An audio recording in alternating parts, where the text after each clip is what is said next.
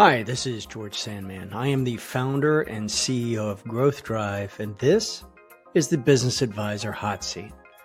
In the hot seat, you're going to hear from industry leaders and thought leaders as they share their victories and failures building advisory businesses, helping you and your colleagues, and helping clients get the results they want. I'm also the author of The Growth Driving Advisor Proven Strategies for Leading Businesses from Stuck Best in Class. And in this book, we share a methodology and process for leading clients to growing profits and transferable value. It's available on Amazon and Kindle. And if you like it, please be sure to leave a positive review. In this episode, we have as our guest John Brown of the Business Enterprise Institute, home of the Certified Exit Planner credential. And John is the man who invented exit planning, author of several books, and with a vast amount of experience in helping both business owners and advisors get uh, get where they want to go. We're lucky to have him, so here we go. This episode is brought to you by Growth Drive. Growth Drive is the number one best-selling business advising platform with training, technology, and support you need to get the success you want. Find and win new engagements, expand your reach and impact, and build a thriving advisory business based on delivering client wins. Growth Drive Find out more at growthdrive.com. Well, welcome, ladies and gentlemen. I'm excited uh, this week on the Business Advisor Hot Seat. We have um, Mr. John Brown of the Business Enterprise Institute on the hot seat. And, uh, and welcome, John. It's great to see you. Great to see you again, George. Yeah, thanks. And, uh, and John and I have been doing a lot of work together since since we met actually at your conference in August, which I'll be back at this year for oh, sure. Oh, great. Great. Yeah. We, uh, I think we were just chatting and we met when I, I pounced on the opportunity to be, uh, to be a guest on your podcast and we had a great conversation. And actually that conversation led to more, you know, we just kept the conversation, uh, the conversation going about not just about exit planning, about all things value, value growth, transferable value. Yeah. Um, what do you? What's top of mind for you today? These days, I should say. Well, what's top of mind with me today, since I'm doing uh, a presentation tomorrow on this topic, is owner-based planning. Um, so we have a training course tomorrow and the day following two three-hour sessions on owner-based planning, and it's for business advisors. Yeah help yeah, can you, them. Can you tease that out a little bit? a little bit of a color of infomercial. I'm a huge fan of the owner-based planning program. In fact, I, I uh, participated in your inaugural yeah. session. Yeah, it's in you did a, just a swell job, George. I want you to. Thank you. It was great. No, it's fun. So BEI started as an exit planning entity, and we it's, it's still very active. And today, and in fact, I just did a session with uh, our advanced training course in exit planning uh, last week. So it's still very active. Mm-hmm. But exit planning focuses on growing value with the idea that the owner is going to exit. And so that's the focus of, of exit planning growing value, protecting value, but there's going to be an exit. So the design is for an exit. It might be to a third party, it might be to the kids, whatever. So a lot of the planning and implementation deals with the actual exiting of a business. Owner based mm-hmm. planning is not that. Yeah. Owner based planning is simply helping owners grow and protect business value and, and pr- ensure the business continues. So it's not a focus on exit planning at all. It's but it's a focus on growing value and protecting value. And part of the inspiration for that, giving you all the credit you deserve, is your book. Oh, the first thank you few pages of of your book. There's a there's a survey, for example, of fifty thousand CEOs and owners, and one of the questions involved growing business value, and over eighty percent of the respondents knew that they had to grow value. and know 50 or 60% were actively trying to grow value at that time. Yes. And only a small percentage were actually in the process of planning their exits. Mm-hmm. And even a smaller percentage of that, as you noted later on, actually would be capable of, of exiting their business. Yeah. They just weren't prepared. So that really highlighted to me the fact that all owners are going to leave the business at some point. All owners are going to want to start planning the business at some point. But what they really need to do is to grow value. Yeah. And and that need has it's you know, if we if you'd done that survey 20 years ago or you do it 10 years from now, the percentages are going to be the same. Yeah. Great majority of owners need to grow value. Yeah. And it's the ultimate measure of business success, right? It really is. And and to be able to exit successfully, you have to have a business that can operate without the owner. So a lot of what we talk about, and, I, and you talk about as well in your program, is the idea of creating transferable value, mm-hmm. which means the ability of the business, at least in our definition, the ability of the business to maintain its income stream without the intervention of the owner. So the owner can retire, the owner can go away, the owner could die perhaps, and the business will continue with minimal interruption. So, what does that require? And I think that's what your organization does, and that's what owner-based planning does as well, is to develop the tools, the process to move the business forward in terms of growing value, but also protecting it. Yeah. Also if in our case if something happens to the owner if the owner dies what happens to the to the business? And we included that in owner based planning because i've seen that happen i practiced law for 30 years and in the process also starting and running uh, BEI we would see what happened when a business owner died if it was a sole owner usually the business did not continue because the the owner was too important in the business. She hadn't created transferable value. Um, and you can have the same scenario in a co-owned business. If one owner dies, unless provision has been made for continuing that business, and not just transferring ownership in a buy-sell agreement. Yeah.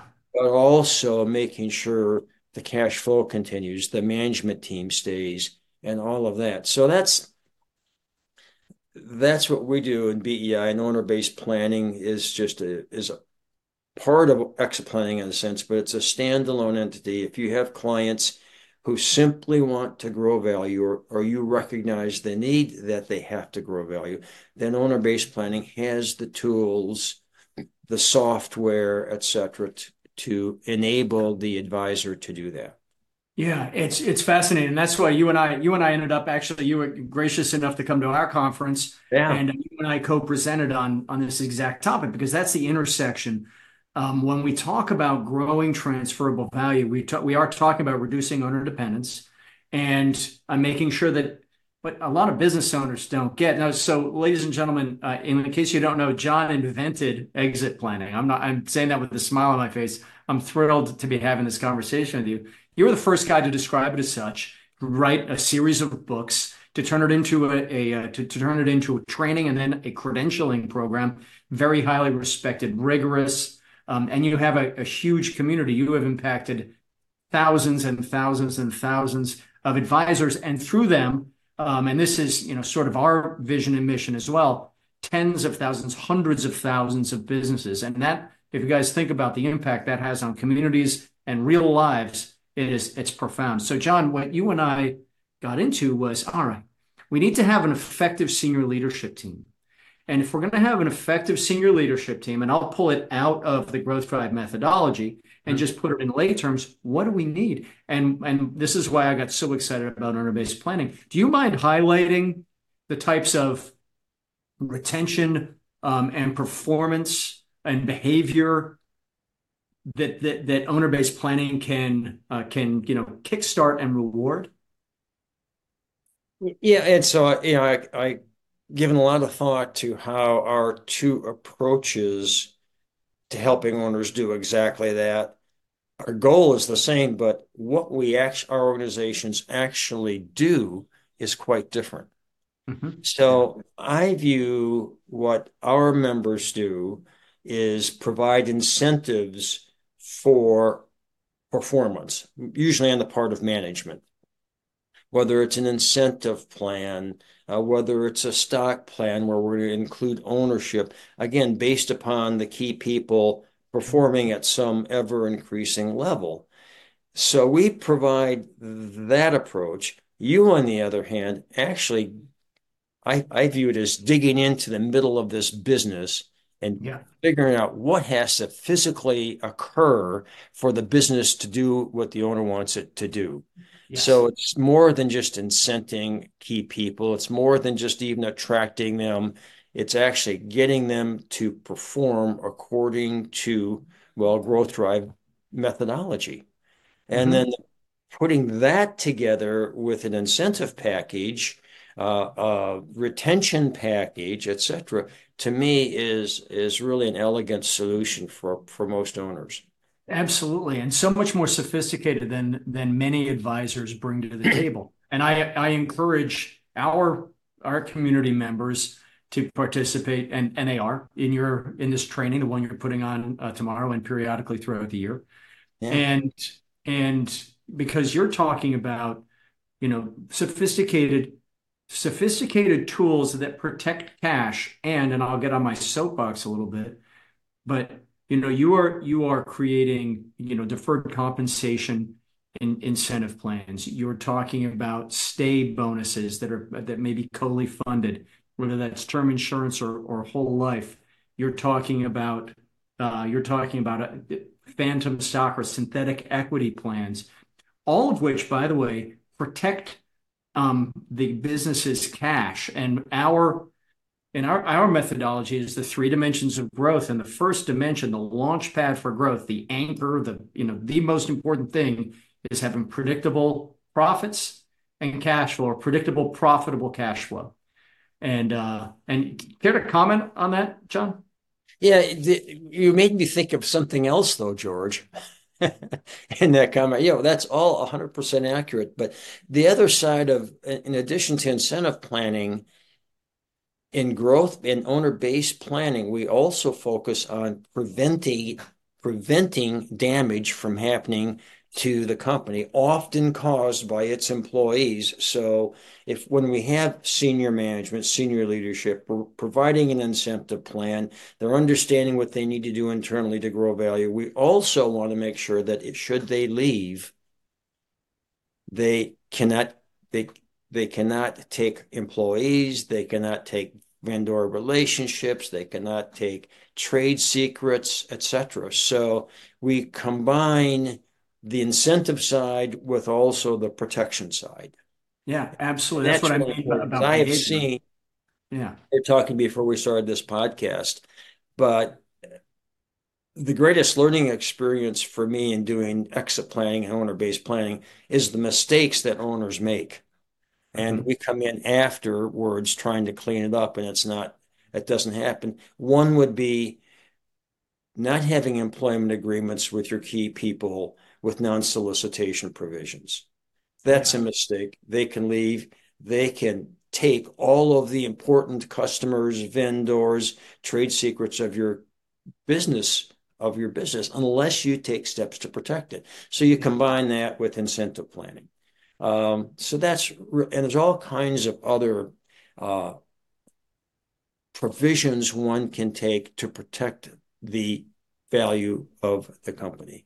You know, and, and you you share a story about if if memory serves about a um a they weren't a construction a manufacturing business where yeah I think can see you just recognize the story and the guys left and and what happened uh, when the, when their key employees left.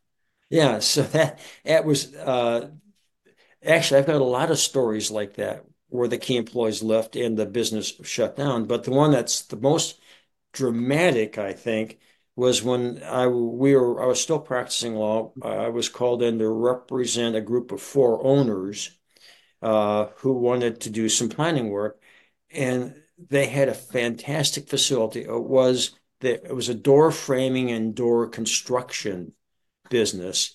And they had, you know, $15 million of revenue. They were making $3 million of EBITDA. And I asked them, I said, boy, how long have you guys had this business? It's wonderful. You could eat off the, the factory floor. It was so clean. They said, oh, we've had it for two and a half years. I said, what?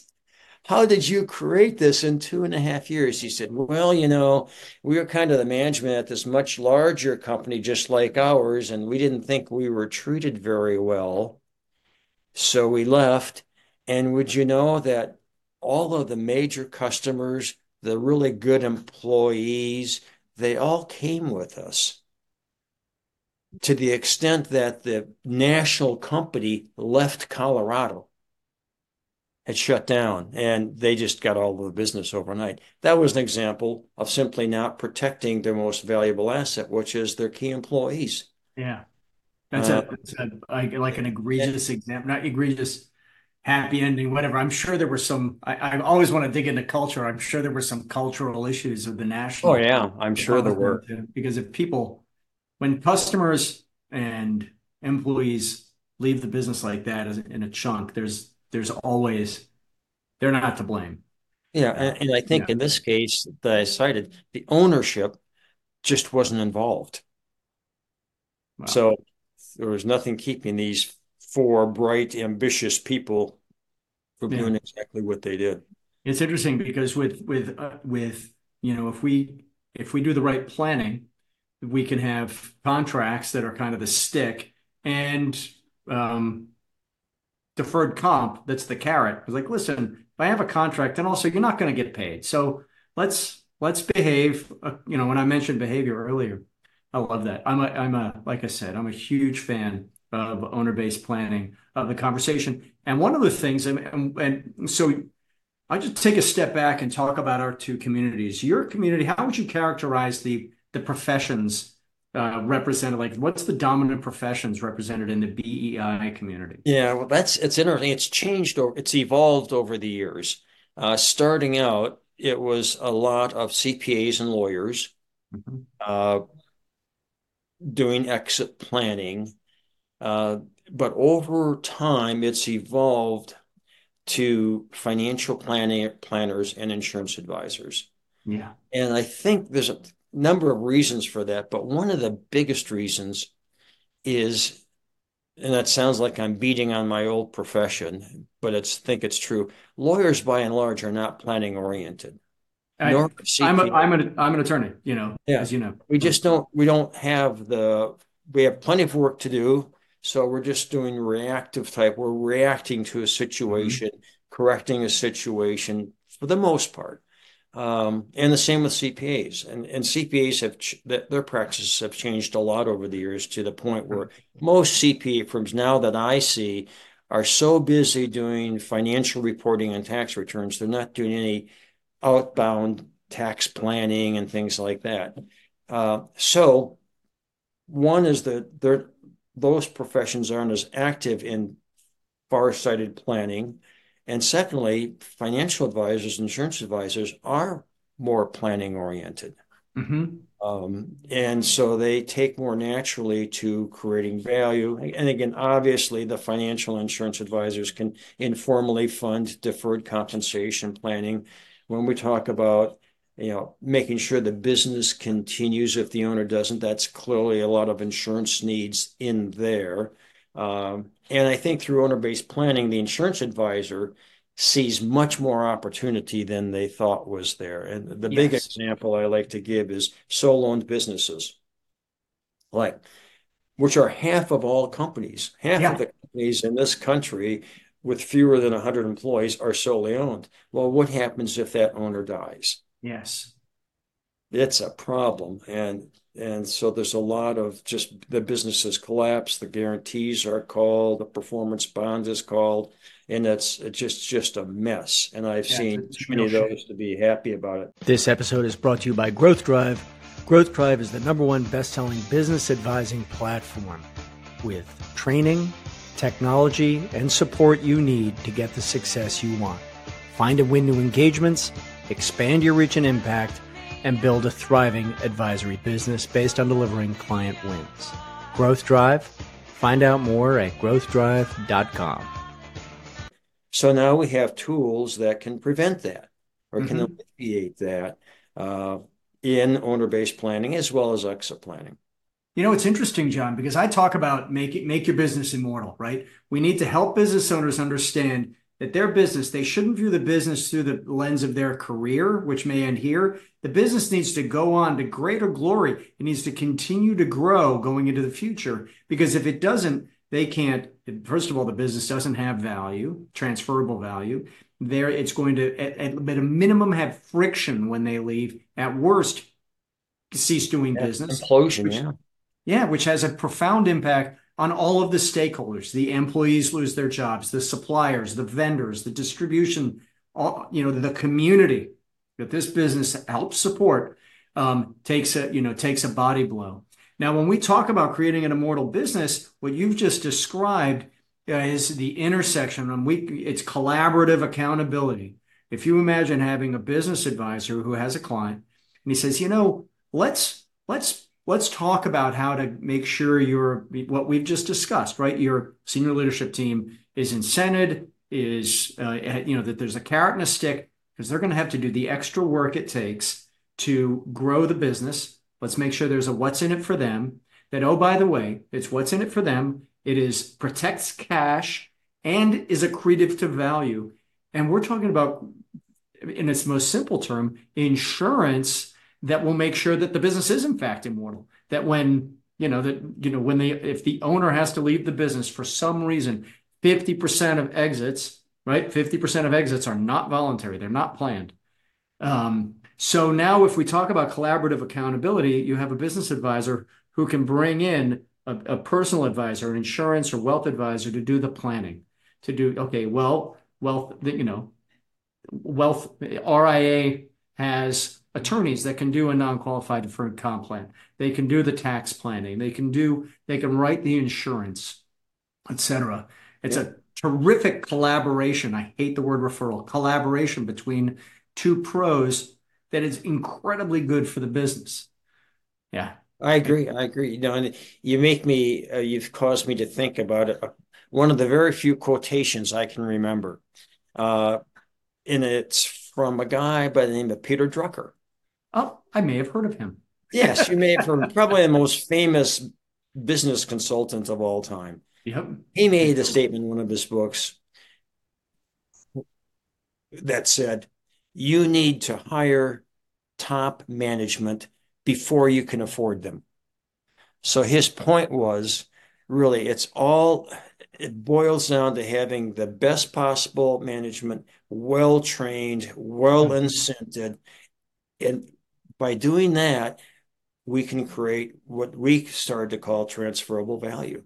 Yeah. So things all kind of center around the, the ability of that management team. And I've seen businesses where there was no, there was a successful business making, you know, a million dollars of EBITDA a year or more, but it was because of the owner. Yeah. And, and if the owner tried to sell, he couldn't, he couldn't sell it because right. no buyer would want to buy it without the owners remaining indefinitely. so that's a real problem. Or the owner dies and the business collapses. Mm-hmm. You know, it's just so important to develop that management team uh, if you want to grow the business. Yeah, a- absolutely. And you never know. You know, unfortunately, life comes at you fast, and we all we all have stories. I could tell a personal story about you know you wake up one morning and your world has has turned on its axis and you know you you may not be able with all the best intentions in the world you may not be able to, to go and work in your business. And what happens then? And as and as planners as so strategic planning i believe deeply needs to consider the human factor. And that's where owner-based planning is so yeah. so, so effective. So george you know, where would your advisors that you train and support, how do they fit into this picture that we're talking about? When do they begin that relationship? I want to make sure I answer the correct question. When you say that relationship, what are you getting at specifically? The, the planning relationship with the business yeah. owner. Yeah, we train. So when we train people, what I recommend, we're not a franchise. You can do whatever you want. But what we train on is to say, listen, your, your first conversation, you're doing a couple of things. First of all, you're qualifying your client. If you're a business advisor, and we, we work with everything from what um, wealth advisors who just want to create awareness and start to educate the client through fractional CXOs, right? Mm-hmm. And most of most of our community, the middle of the bell curve there, is people who are the architects, they're creating the plan, and the general contractors who are turning that plan into reality. General contractors don't have a hammer, right? They have a phone, and they're, you know, so architects and general contractors. And what we train on, John, is to say, listen, you're going to want to qualify clients. If you're going to want to be the architect and the general contractor, you can't work with just because someone has a pulse and owns a business does not mean they're a good client. We start with a growth conversation. And that growth conversation is, and I've said it a hundred times, is really is sort of an exit planning conversation because we're saying, listen, where does this lead? Where does this go? How does your story play out? And how does your business how is your business positioned to be an ingredient of that story? If you would like to take your husband and move to a, villa in Tuscany, fantastic. The business is going to have to deliver that cash. How will the business get there? So we start with a conversation before we even get into our Clarity software. We want to have a conversation about where are you going? What are your dreams? What are your what are your financial aspirations for yourself and for your stakeholders? And, and are you the type of person with whom I think I can work long term? How do we start with execution? Uh, start with the end in mind. I think that's also Peter Drucker. Um, start with execution in mind. So we start there, and that that we we try to create a strategic plan that aligns personal goals and professional goals at the same point on the horizon. And at that point, you don't have to do something. You, what what what we want to make sure is you have as a business owner, you have options here by by doing this work and getting to this point five years hence you could sell the business to a third party you could continue doing what you're doing. Just keep on keeping on. Keep on you know use it keep it continue to take cash out of the business to fund your your you know to fund your portfolio. Great. You could uh, sell it to management. What would that look like? You could gift it to your child or, or otherwise transfer it to the next generation. Um, you know you could be doing it an ESOP love ESOPs um, you know, there are a bunch of things we can do. How do we create those options at, the, at that point on the horizon? Did I answer your question?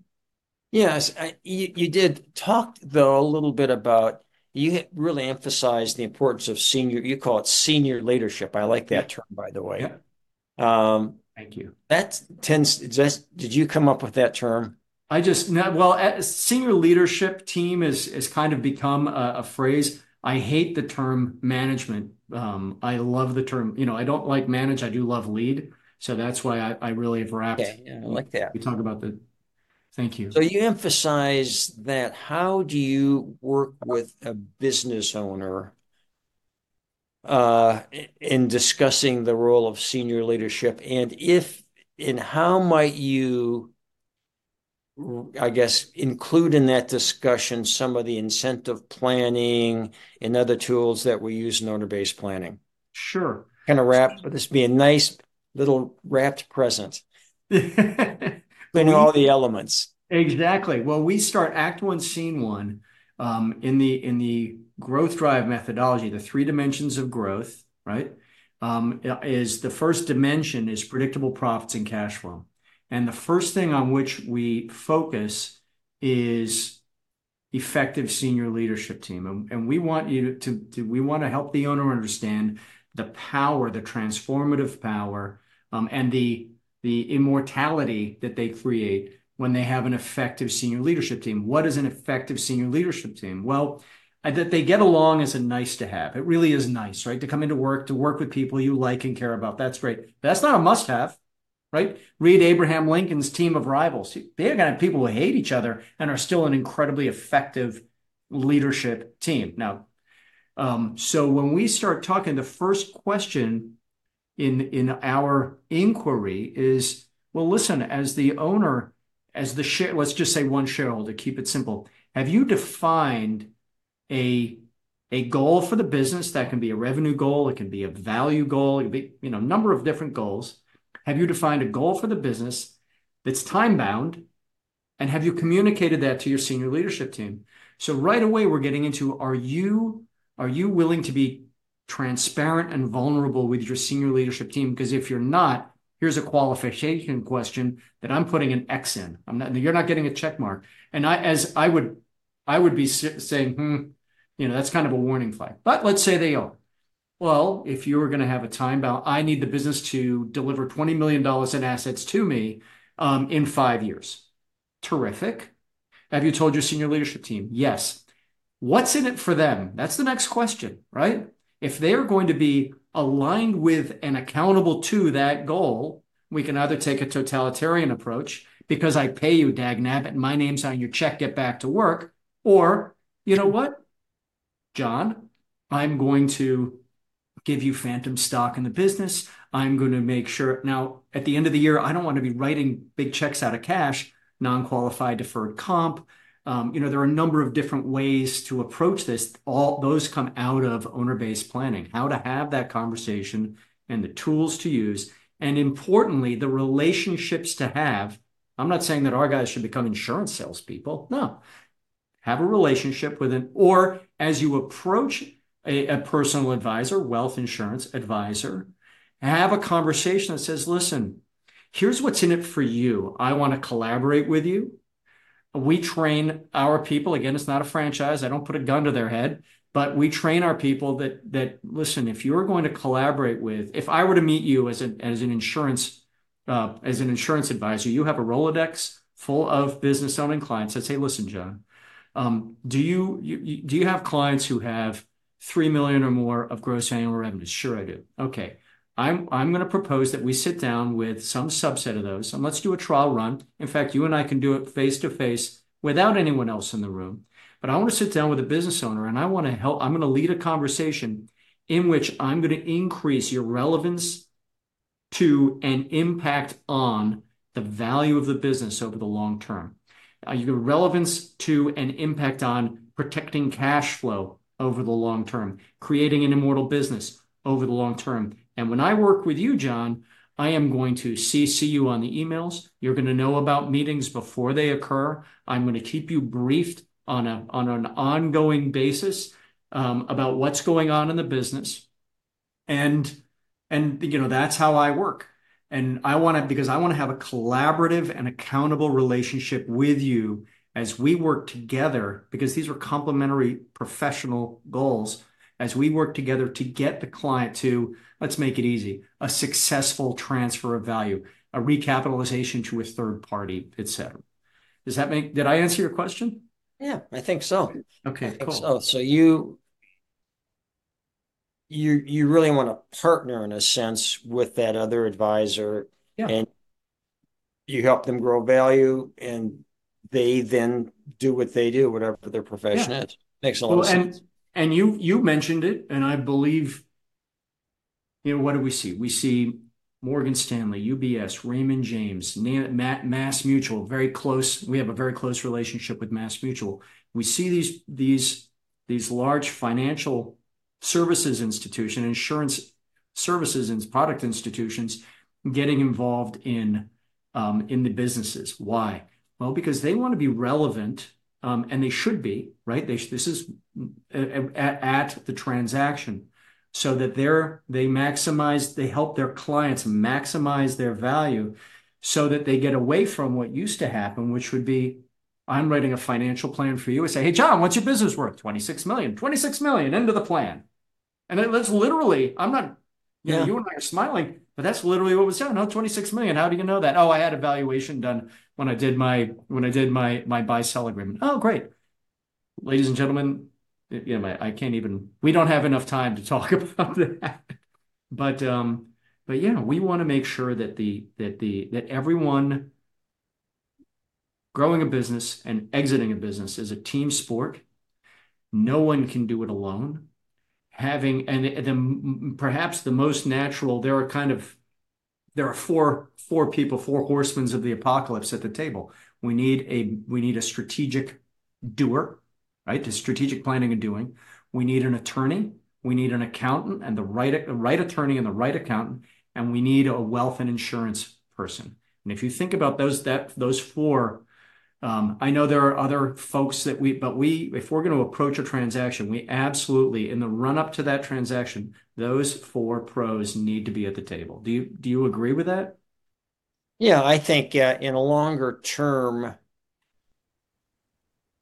relationship over years, you will tend to include more advisors. Yeah. Professions. Absolutely. Uh, but the core would would be the insurance financial advisor, CPA lawyer, and the growth advisor. And and and and what we're what we're hitting on here, you and I, is a you know sort of to toot our own horns, but we're talking about a more sophisticated level of strategic planning and strategic growth execution than you're going to get from an EOS implementer or from a Gazelle or from, you know, frankly, from some of the best of the best, the uh, the pinnacle guys, great people, right? Uh, these are all good consummate professionals. We are simply bringing a higher level of game to the table that applies to to businesses. You know, when we get past that two and a half, three million dollar gross revenue threshold, that applies especially well to those businesses and uh, and it sure is fun, and and and it delivers a lot of good. Uh, delivers a lot of good. Yeah, I agree. John, we've been chatting. Hard to believe we've been chatting for a half hour now. This is how our conversations go, right? We just we're we're on a roll. Um, if I could, if in closing, if I might ask you just one question, um, and it and and uh, I'd love to get your perspective. What is one thing that you think that um, either a, a, business advisor uh, or a CEO should know? Like, what would you want them? What's the one thing they should know? About a business owner or the business or how to plan or exactly um you know like if you're like if you just met like listen if there's one thing i can tell you let's focus on business advisors if there's one thing one piece of wisdom i can share with you it would be hmm I mean, that, that's good. Um,